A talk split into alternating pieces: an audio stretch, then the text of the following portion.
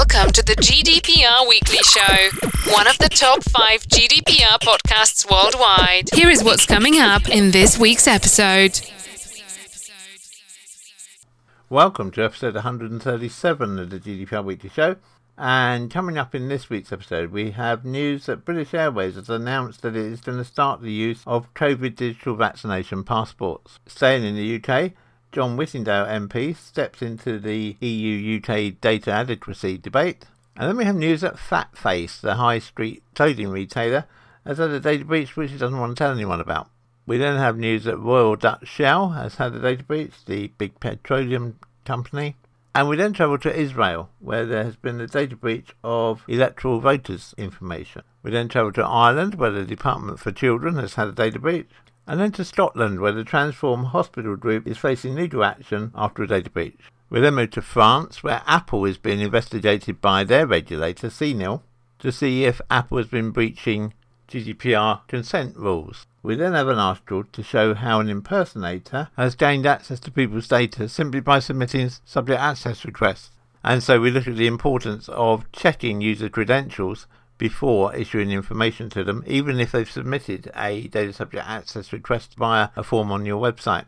We then move to Serbia and a very interesting legal case which centres on when is a data breach not a data breach. And continuing that theme, we then have an article on whether credential stuffing is actually a data breach. We then turn our attention to the charity sector here in the UK, where charities are coming under increased focus from the ICO. And so we have some advice to charities on what you should be doing. And finally, for this week, as things begin to return to normal after COVID, or at least the new normal, we look at what you should be doing regarding the implementation of GDPR in the new normal. So, as always, a good mixture of articles for you this week. We hope you find the articles useful and informative. As always, if you have any feedback for us, please email feedback at gdprweeklyshow.com. We do look at every single piece of feedback we receive and we use your suggestions wherever we can into improving the show.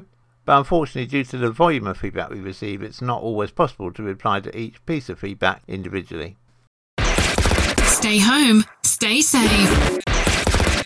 As things start to relax under the COVID 19 pandemic, and as it looks like international travel may once again become possible, although obviously not in the really short term here from the UK, but hopefully, who knows, by the summer or certainly by the end of this year, British Airways has announced that it will be rolling out digital vaccine passports. Now, of course, the digital vaccine passport is a controversial idea, and particularly coming from British Airways, which, let's face it, doesn't exactly have the best reputation when it comes to data security. And of course, that becomes an increased issue with COVID vaccination passports because it is medical data and therefore special category data under GDPR. British Airways at the moment are only releasing very sketchy details of what they believe their COVID digital passport will be able to do. It will also be interesting to see whether the government adopts the idea of digital COVID vaccination passports. Certainly, Boris Johnson has spoken on it a couple of times and seems quite keen on the idea. Grant Shapps seems reasonably keen on the idea, and so as the two people probably hold power over the transport industry here in the UK, it has to be assumed that, a COVID digital passport, at least for the UK, may well happen at some time in the near future. However, of course, there's only any point having that digital passport if other countries are going to accept it, and that should be a much larger issue to try and solve.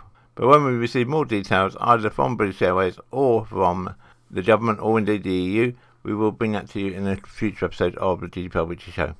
Want to ask GDPR questions live? Come and join our GDPR surgery on Clubhouse Thursday, 4 p.m. UK time.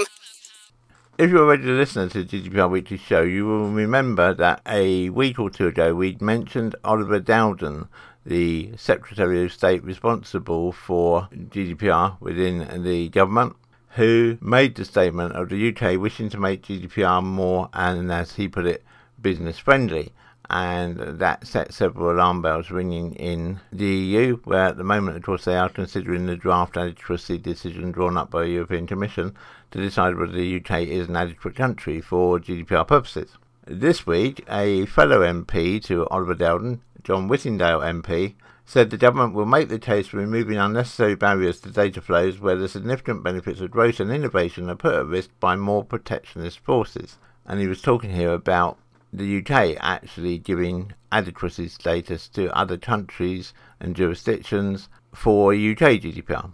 Now, at the moment, there's a limited number of countries for which the UK has given adequacy status for UK GDPR. They include most of the countries for which the EU has given adequacy status and also include Gibraltar, Guernsey, and the Isle of Man. Now, those of you listening carefully there will realise that there is no mention of Jersey in that adequacy statement. Now, whether that was just a slip of the tongue by John Whittingdale or whether Jersey has not yet got an adequacy statement is something which we are following up with the relevant government department. Mr. Whittingdale went on to say, Our objective is for personal data to flow as freely and as safely as possible around the world while maintaining highest standards of data protection. We have put out invitations to both Mr. Dowden and Mr. Whittingdale to come on to the GDPR Weekly show, and we hope that one of them will soon take up that invitation that we can interview them live here on air and you'll be able to hear their thoughts on the future of UK GDPR. You're listening to the GDPR Weekly Show with your host, Keith Budden. UK high street store and trading giant Fatface has had a data breach this week, but it doesn't want you to tell anyone about it. Fatface sent an email to customers disclosing that it first detected a breach on January the 17th, 2021. A hacker had made off with customers' name, email, and postal address and the last four digits of their credit card. Full payment card information was not compromised, the notice said. The email went on to say, We immediately launched an investigation with the assistance of experienced security specialists who, following thorough investigation, determined that an unauthorized third party had gained access to certain systems operated by us during a limited period of time earlier this month. But despite sending this email out to thousands of customers, Fatface in the email said to keep this email and the information included within it strictly private and confidential, which causes an entirely unenforceable request. And frankly, given the size of Fatface and one would hope their knowledge of GDPR, one wonders what on earth uh, they were hoping to achieve by trying to keep it quiet, other than perhaps trying to avoid reputational damage. Well, if that was the case, I think by doing what they've done, they've probably seriously backfired on that. As you might expect, it didn't take long for this to emerge on social media, and Fatface so far hasn't had much to say on it, just saying DM us with any questions. However, just before we went to broadcast, Fatface did issue a press release via communications firm Test CNC, which said the notification email was marked private and confidential due to the nature of the communication, which was intended for the individual concerned. Given its contents, we wanted to make this clear, which is why we marked it private and confidential. Interestingly, the press release does not attribute this to any named individual at Fatface. It's also understood that a similar email was drawn out to employees of Fatface, which mentioned the same details as the email to customers, but also said that staff may have had their bank account information and their national insurance numbers compromised. When approached on this, Fatface confirmed that a select number of employees, former employees, and customers were affected by the breach, but would not specify how many. We have contacted the ICO to check if they have received notification of this breach from Fatface and are waiting for them to get back to us when we have any update on this, either from Fatface themselves or from the UK ICO. We will, of course, bring it to you in the next available edition of the GDPR Weekly Show. Multinational oil and gas company Royal Dutch Shell plc is the latest victim of a data breach related to a vulnerability in software from Accellion Inc. In a statement issued last week, Shell said that the data security incident involved a Accellion's file transfer appliance that it uses to transfer large data files securely. It said that the data accessed during a limited window of time included some personal data along with data from Shell companies and some of their stakeholders. Shell noted that there's no evidence of any impact on their core information technology systems since the file transfer service is isolated from the rest of the company's infrastructure. The statement goes on to say, upon learning of the incident, Shell addressed the vulnerabilities with its service provider and cybersecurity team and started an investigation to better understand the nature and extent of the incident. It went on to say those affected have been contacted to address possible risks with Shell, also informing relevant regulators and authorities. We don't yet have any further details of the data breach, but whenever we receive these, we will of course bring them to you in the next available episode of the GDPR Weekly Show. Want to ask GDPR questions live? Come and join our GDPR surgery on Clubhouse Thursday, 4 p.m. UK time.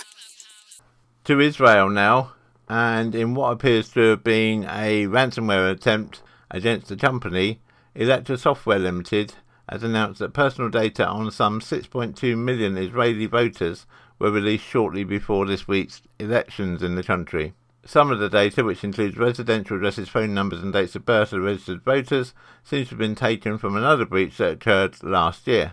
But there are some data that includes full names and assigned voting locations, and that is supposed to suggest that the database was updated for the current election. The Times of Israel says a group styling itself the Israeli Autumn claimed responsibility for the breach. Elector is described as a voter promotion system that is an aid in the Get Out the Vote campaigns It's associated to a large extent, albeit not exclusively, with the Likud Party, and that association has been controversial, with critics complaining last year that Likud had improperly shared data with third parties. While the incident appears to be motivated by ransomware, there's been some speculation that the goal may have been to embarrass Likud to the detriment of its election chances. There will obviously be a further investigation into this, and whenever we receive a further update, from the Israeli authorities. We will, of course, bring it to you in the next available episode of the GDPR Weekly Show. To Ireland now, and the Department for Children has apologised after email addresses of 18 people were inadvertently shared with other participants attending online consultation meetings about redress for survivors of mother and baby homes. And regular listeners to GDPR Weekly Show will know that we have updated you several times on this ongoing situation where survivors of those homes have been granted full access to the information that the government holds about them. In this particular breach, one of the people affected said she and others were deeply upset and distressed by the situation. Laura Angela Collins said the deeply sensitive nature of what people say in the meetings, participants' privacy should be the utmost importance to the facilitators and the department. Oak Consulting, which has been hired by the department to oversee the public consultation process at a cost of 20,000 euros, yesterday emailed the people affected to inform them of the situation. A spokesman for the department said that they wish to stress that the department and Oak are extremely committed to the consultation process. They went on to say, We are deeply appreciative to all the individuals who have taken time to participate in the process. This incident was entirely inadvertent, but nonetheless should not have occurred and is very much regretted. We fully understand the upset this incident may have caused to those concerned, and we apologise sincerely for this. The spokesperson said the incident occurred due to an unintended error concerning a diary invitation generated by the Zoom platform for two online consultation meetings held on Monday, the 22nd of March. The invites were understood to have been sent out last Friday, the 19th of March. A total of 18 individuals due to attend the two meetings on Monday were affected by the data breach. The spokesperson went on to say Oak understood that when generating a diary request, the invitees would only see their own email address. Unfortunately, that was not the case. In order to be certain this would not happen again, Oak have ceased use of this function entirely, and all invitations for the remaining planning meetings have been issued directly from Oak on an individual basis. They added that the breach will be reported to the Irish Data Protection Commissioner. In an email to those affected by the breach, a facilitator from Oak says, It has come to my attention that due to a system error relating to the information for this online meeting, your email address was inadvertently visible to other people who were attending the meeting. This was a breach of your personal data protection rights, and I sincerely apologise for this. We have rectified the situation to ensure that this does not happen again. A spokesperson for the Irish Data Protection Commission said, We can confirm that we've received a complaint and are currently assessing it. You're listening to the GDPR Weekly Show with your host, Keith Budden. To Edinburgh now, where a hairdresser is suing a health clinic after she feared that hackers had obtained intimate before and after pictures of her breast augmentation. 25 year old Ava Spence visited the Transform Hospital Group Stirling Clinic in Scotland for breast surgery in 2019 after feeling self conscious due to losing weight. While she was happy with the results of her treatment, she was mortified when soon after she was bombarded with scam texts and emails and she said she'd been informed in December 2020 and January 2021 that the group had been subject to a security hack. However, Transform say no images of Ava were assessed and that there's no indication that any of her details were compromised. Ava said, since being notified of the data breach in December of last year and again in January 2021, I'm really worried that my personal details are in the hands of hackers. Now the hairdresser is seeking legal action to gain compensation for the stress and anxiety caused by the cyber attack. Thomas Hardwick, director of High Street Solicitors, who are acting on behalf of Ava, said the hospital group data breach is an example of how personal data can be exposed due to weak data security handling. The lack of proper security measures or due diligence carried out by a data controller or data processor can have devastating effects on an individual's privacy and mental health. Organisations that are controlling and processing personal details must have robust processes in place to ensure incidents like this do not occur. For Transform, a spokesman said, Our IT systems were subject to a data security breach on the 6th of December 2020. We immediately notified the relevant regulation authorities, including the National Cyber Security Centre, the Information Commissioner's Office, and the police, and began a thorough investigation of the incident. We contacted all patients to inform them of the issue and to confirm that no card payment details were accessed. With regards to the patient in question, there is no indication that her details have been compromised, and we can confirm that no images of her have been accessed to France now, and the Commission on Informatics and Liberty, CNIL, which is France's equivalent to our ICO, is scrutinising whether Apple's first party advertising practices comply with the privacy regulations in the European Union, i.e., if they comply with GDPR. Specifically, CNIL has indicated that the Apple App Store and Apple News may run foul of GDPR rules. In a statement, CNIL said Apple's advertising processing requires consent when it involves reading or writing data on the user's device. Apple's practices suggest a lack of consent collection. The case centres around whether Apple's app tracking transparency feature is anti competitive. On March the 17th, CNIL and France's competition regulators both backed Apple's side in the case. According to the internal CNIL document signed by agency president Marie Laure Denis, the privacy feature is in line with GDPR rules. However, it appears that CNIL believes that Apple's own targeted advertising practices are another story. In this, CNIL suggests that Apple is not getting consent to collect user data. Apple, for its part, argues that it doesn't need to do so because it doesn't engage in tracking. CNIL indicates that Apple's definition of tracking may be too narrow.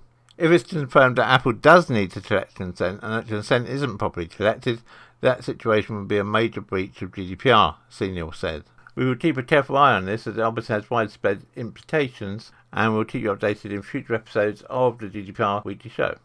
Want to ask GDPR questions live? Come and join our GDPR surgery on Clubhouse Thursday, 4 p.m. UK time.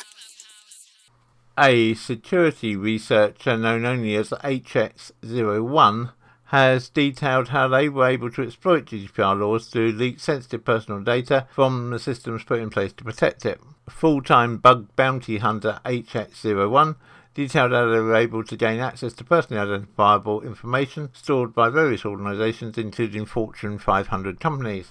HX01 said that many of these organisations are exposed to data subject access request vulnerabilities and exploits ranging from lack of email confirmations to a server-side template injection affecting multiple organizations, meaning that unauthorized attackers could gain access to private data. So to turn to the one vulnerability HX01 found, which was unauthenticated data subject access request forms, data subject access request portals allow users to make changes to the data an organization holds on them, which can be done on an online form. In some instances, unauthenticated users could submit a form asking for data to be removed or changed without having to verify themselves as being the data subject or given permission by the data subject to act on the data subject's behalf. This means that an individual's data can be modified by a impersonator who can also go as far as deleting the information on the account. The security researcher also detailed how an off-the-shelf data subject access request platform used by 6,000 organizations, including Fortune 500 companies, was vulnerable to server-side template injection attacks, which could be used to confirm requests as a victim.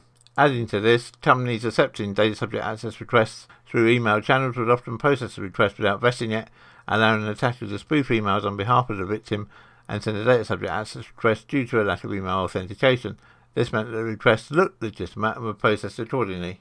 What this does do is highlight the importance of making sure that you have procedures in place so that when you receive a data subject access request, you don't just automatically provide the information requested, but you do take steps to validate that the person making the request is who they say they are or that they've been given explicit consent by the data subject to act on their behalf. If you would like training on how to do this, or perhaps you'd just like a review of your current procedures to ensure they would minimise the chance of this happening, then please do get in touch with us via the contact details which are coming up right now. Contact us on helpdesk at gdprweeklyshow.com or phone us on 0800 808 5312. An interesting legal case arose in Serbia this week, which related to when is a data breach not a data breach. What happened in this particular circumstance was that the data controller sent an email to a company it shouldn't have done, given details of a data subject. Now that in itself is clearly a data breach. No, no dispute on that. Under GDPR, it's a data breach if you send the details to the wrong person. However, the party receiving that email containing the details they shouldn't have seen then forwarded that email on to their own accountant.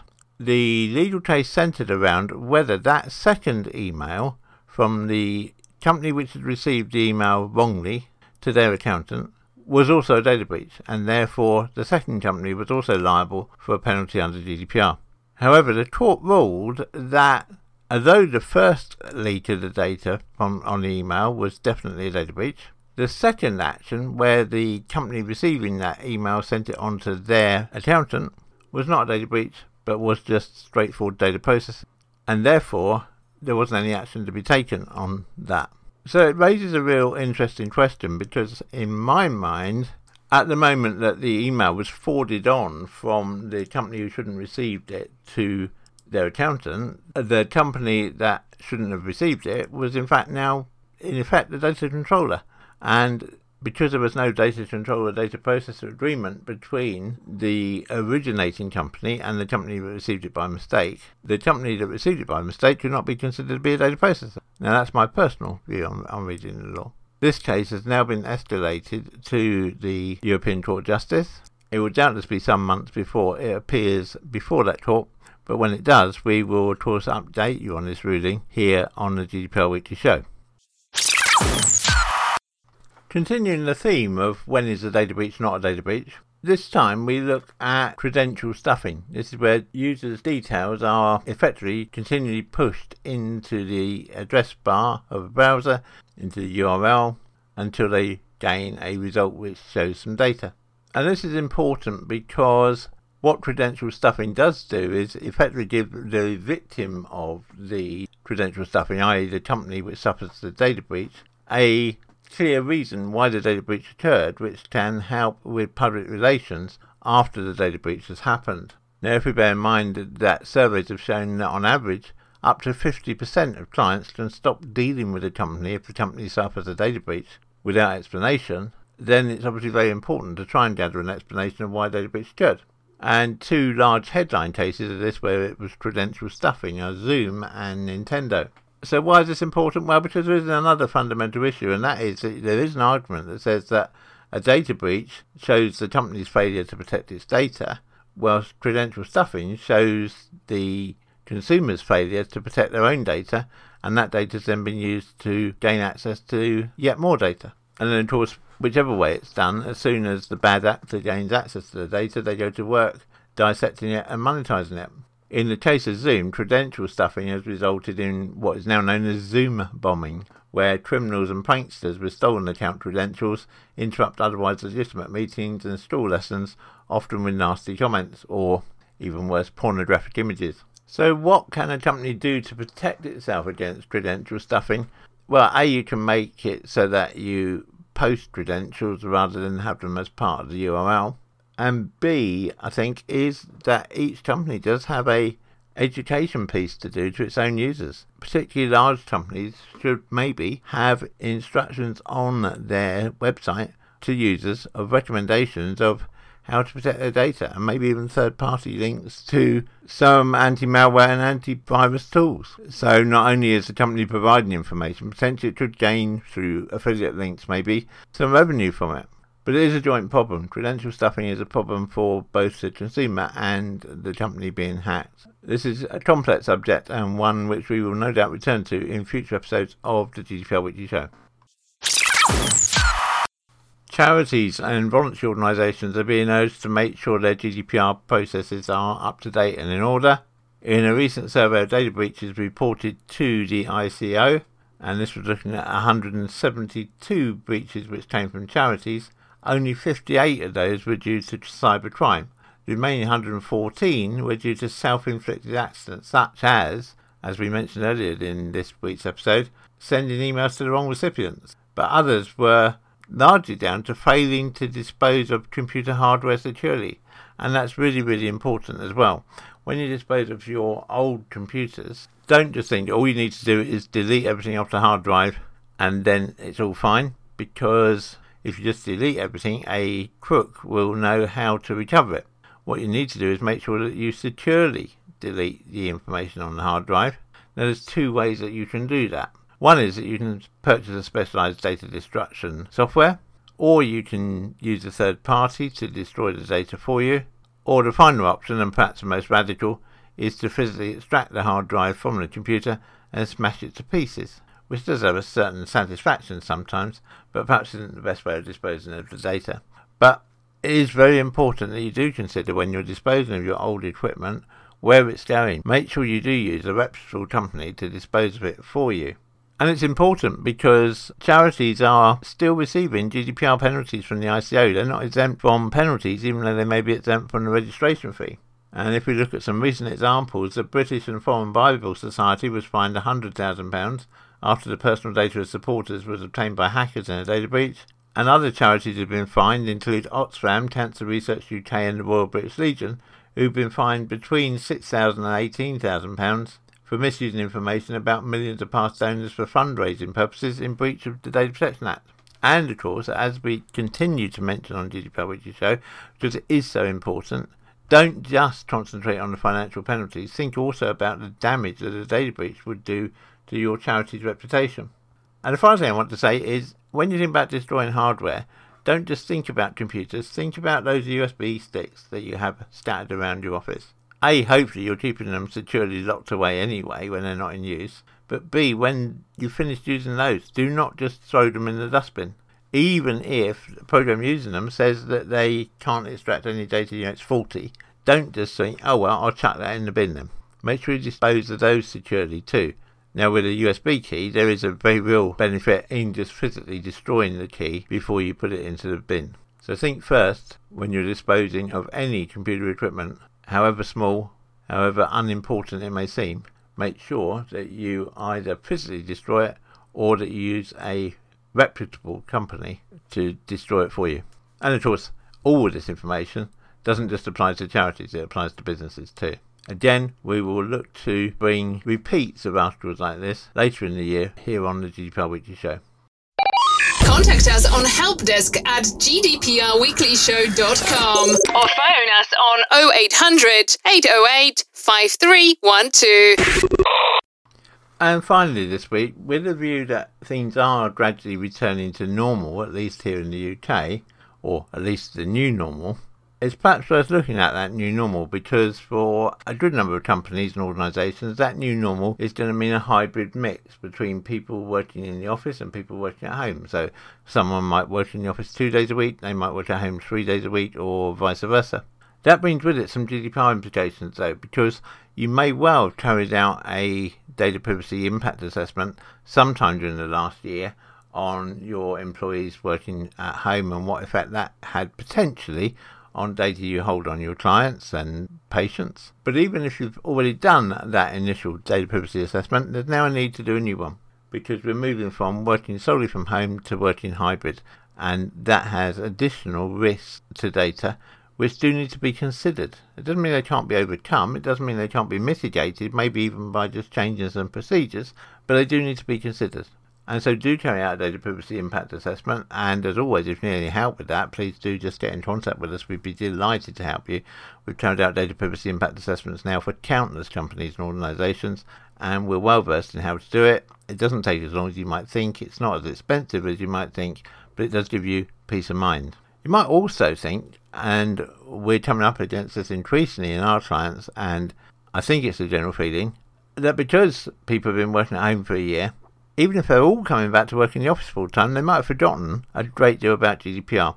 And so it's a great time to have some GDPR refresher training. And again, we're able to offer that either on your premises once situations allow, so probably after the 21st of June this year, or at any time remotely online. And we can do that either live, so you have the benefit of one of our consultants giving you training live, so you can ask questions there and then, or we do also have a pre recorded course which is a lower cost option, but of course it doesn't give you the option to ask questions directly, although there is an option at the end of the course for you to enter any questions via an online form, and we will of course respond to you online to those, but you won't have the benefit of being able to ask questions real time. Contact us on helpdesk at gdprweeklyshow.com or phone us on 0800 808 5312. The GDPR Weekly Show is an Insurity production. Until next time, bye bye.